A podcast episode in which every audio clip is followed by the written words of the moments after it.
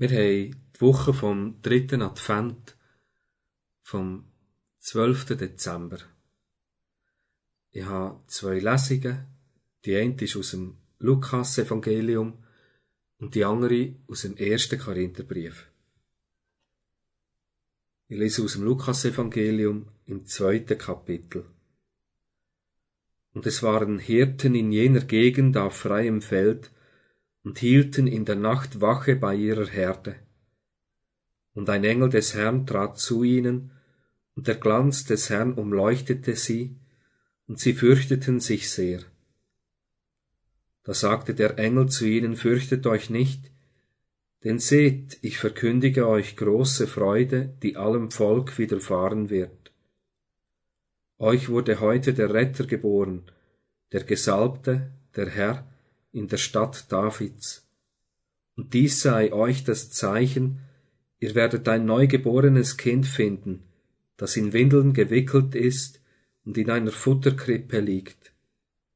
Und auf einmal war bei dem Engel die ganze himmlische Heerschar, die lobten Gott und sprachen, Ehre sei Gott in der Höhe und Friede auf Erden unter den Menschen seines Wohlgefallens. Und es geschah, als die Engel von ihnen weggegangen waren, in den Himmel zurück, dass die Hirten zueinander sagten, lasst uns nach Bethlehem gehen und die Geschichte sehen, die der Herr uns kundgetan hat. Und die zweite Lesung ist aus dem ersten Korintherbrief im vierten Kapitel. Es ist Perikope, der Bibeltext, der dem Sonntag zugeordnet ist. So soll man uns als Diener des Christus und als Verwalter der Geheimnisse Gottes betrachten. Nun verlangt man ja von einem Verwalter nichts weiter, als dass er für treu befunden werde. Mir ist es aber völlig gleichgültig, ob ich von euch oder von einem menschlichen Gericht beurteilt werde. Ich beurteile mich ja auch nicht, denn ich bin mir keiner Schuld bewusst doch dadurch bin ich noch nicht gerecht gesprochen. Der aber über mich urteilt, ist der Herr. Darum urteilt nicht vor der Zeit, nicht bevor der Herr kommt. Er wird auch, was im Dunkeln verborgen ist, ans Licht bringen und wird Sinnen und Trachten der Herzen offenbar machen. Und dann wird einem jeden sein Lob zuteil werden von Gott. Warum hei ausgerechnet die Hirten die wichtige Engelsbotschaft als erste gehört. Stell dir vor, die wären umeinander und hätten das Kind nicht gefunden. Zu so einem Zeichen ein Kind in Windeln gewickelt, da schickt man doch nicht Hirten, sondern da schickt man doch eine Hebamme. Oder noch besser jemand, der theologisch geschult ist der eine gewisse Ahnung hat, der Rabbi oder gerade der Hohepriester, und der könnte dann all die Zusammenhänge noch erklären. Die Menschheit hat schon immer darüber nachgedacht, warum ausgerechnet die Hirten. Und die einen sind dann nachgedacht zu einem ganz verklärten Bild gekommen und haben gesagt, die Hirten leben ja in der Natur, Sie leben ganz nah an Gott. Sie haben irdische, reine Herzen. Und man hat sie sozusagen als irdische Engel angeschaut, die die Botschaft haben sollen überbringen. Und andere sind zum Bauern Gegenteil gekommen und haben gesagt, ihr die Hirten, das ist der Abschaum der Gesellschaft. Das sind die Ausgestoßenen, das sind Verbrecher.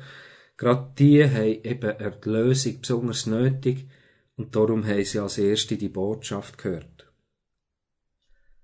Offensichtlich ist, dass die Hirten privilegiert sind. Ein solches erschreckendes Spektakel, wie sie erlebt haben, das hat vor und nach ihnen kaum je ein Mensch gesehen. Warum? Ausgerechnet die Hirten. So versuchen wir Menschen, das Geheimnis von Gott zu durchdringen. Und es ist gut, weil es viel zu erkennen gibt. Und es gibt viel zu verstehen. Und es gibt viel zum Wissen. Und unsere Gesellschaft braucht Männer und Frauen, die in der Politik, in der Wissenschaft, in den Familien, in den Schulen, eigentlich überall, wo sich von dem Bibelwort aufklären und ausrichten Aber wenn wir Menschen versuchen, die Herzen von anderen zu verstehen, versuchen zu ihrer Motivation und ihrer Absicht durchzudringen, dann kommen wir schnell an unsere Grenzen. Und dann werden wir schnell lieblos. Dann meinen wir, dass wir andere durchschauen, dass wir Motiv und Absicht können entlarven und dabei eigentlich eigene Findseligkeiten auf andere übertragen. Und so ist so ein Paulus mit den Korinther gegangen. Er hat die Gemeinde gegründet, er ist eineinhalb Jahre in Korinth gesehen. Nachdem er weitergezogen ist, ist es schon gleich zu starken Spaltungen und Konflikten gekommen. Und Korinther haben miteinander gestritten, wer von wem das Evangelium gehört hat, ob vom Apollos oder vom Paulus, wer von wem ist getauft worden, wer eine Hand hat aufgelegt bekommen und haben sich dann je nachdem geistlich umso mehr mit Autorität betrachtet. Und dem Paulus hat man vorgeworfen, er sei viel zu wenig geistlich, er werde seiner Aufgabe als Apostel nicht gerecht, er tue Geistesgaben viel zu wenig hoch schätzen. Korinther wollen geistlich und charismatisch hoch raus. Und dabei haben sie beurteilt, haben kritisiert, haben hinterfragt, haben gemeint zu entlarven, und der Paulus hat ihnen vorgeworfen, durch all das seid ihr erst recht fleischlich und gefangen. Ich lass mich von euch nicht richten. Der Apostel Paulus hat sich verteidigt. Er hat gesagt, wir sind Verwalter von den Geheimnis von Gott. Und das Wort Verwalter im griechischen Urtext heißt das Oikonomos. Das ist das Wort, das wir heute noch für die Ökonomen brauchen. Und wenn der Paulus das Wort braucht, dann sollen wir denken eben an eine Hauswirtschaft, dass jemand tut sorgen, dass jemand schaut, dass es genügend Nahrungsmittel hat, dass Ordnung herrscht, dass putzt ist. Wir sollen aber auch an die Wirtschaft denken und ruhig auch an die heutige Wirtschaft an einen Businessplan, an smarte Ziel, an eine Strategie. Und was sagt der Paulus, was die wichtigste Qualifikation von so einem Ökonom ist? Das Wichtigste ist treu sein. Und so hat auch am letzten Donnerstag der grosse Rat gerungen und diskutiert, welche Rolle hat der Cashflow, welche Rolle hat der Steuerfuß, aber bei all dem tut er voraussetzen, der Stadtrat und die Angestellten, die müssen zuerst einisch treu sein. Und über alles andere kann man dann endlos diskutieren und verschiedener Meinung sein. Und so versteht der Paulus auch sich und Chloe und der Apollos und all die anderen, sie sind Ökonomen für Geheimnis von Gott. Sie uns portionieren, sie uns einsetzen, da und dort, die organisieren, dass sie präsent sind, die sie verteilen und haben dabei die Hoffnung, dass das Frucht und Ertrag bringt.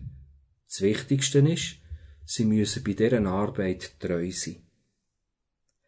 Aber was darüber ausgeht, schreibt der Paulus, der Korinther, da lade ich mich von euch nicht richten überhaupt von keinem menschlichen Gericht.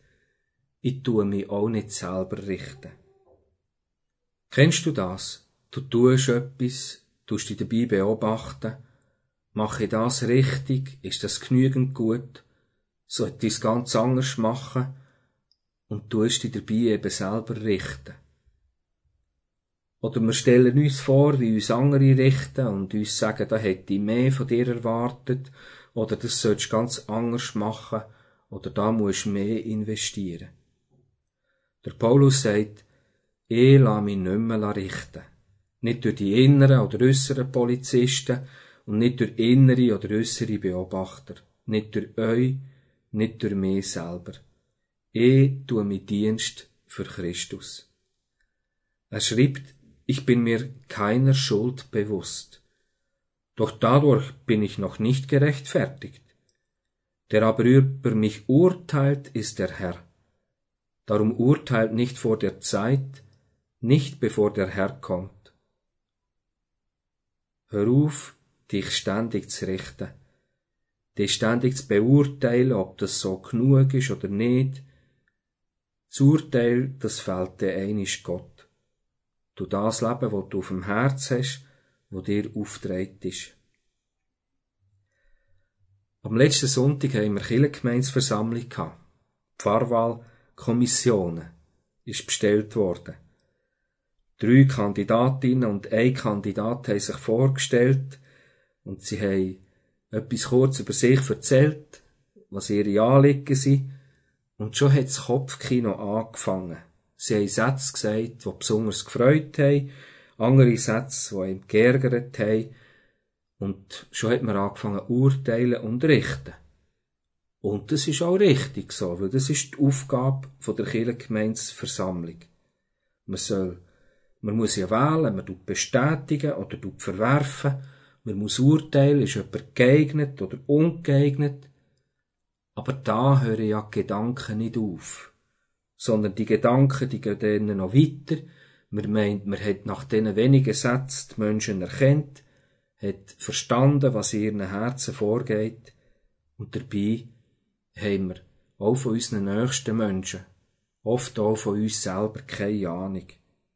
Wir wissen von anderen nicht, was Brüche sind in ihrem Leben, was sie für Nöte erlebt haben, was ihnen ist geschenkt worden oder was ihnen ist genommen worden, welche Berufung, welche Aufgaben das sie haben. Und darum sagt der Paulus, urteilt nicht vor der Zeit, nicht bevor der Herr kommt. Er wird auch, was im Dunkeln verborgen ist, ans Licht bringen und wird Sinnen und Trachten der Herzen offenbar machen. Es geht nicht grundsätzlich darum, dass man nicht urteilen soll. Das gehört zu einem gesunden Menschenverstand. Aber man soll nicht über die Herzen, über das Verborgene urteilen. Und warum? weil das Urteilen gefährlich ist, weil Gott seine Geheimnisse in menschliche Hände gegeben hat. Wenn Menschen in Korinth der Apostel Paulus verwerfen und gering schätzen, dann verwerfen sie auch Geheimnisse, wo er im Auftrag von Gott verwaltet.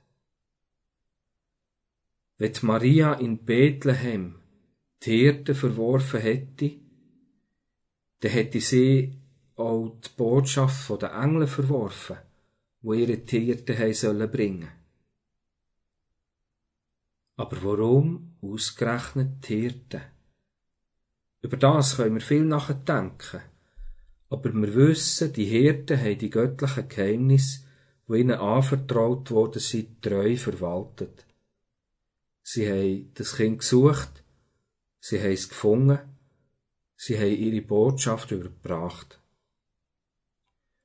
Gott hat seine Geheimnisse zur Verwaltung ausgerechnet dem David gegeben, ausgerechnet der Elisabeth, ausgerechnet der Anna-Marie, ausgerechnet dem Kilian, ausgerechnet der Pia, ausgerechnet dem Patrick, ausgerechnet der Hirte, ausgerechnet der Fischer, ausgerechnet der Prostituierte, ausgerechnet der Zöllner ausgerechnet.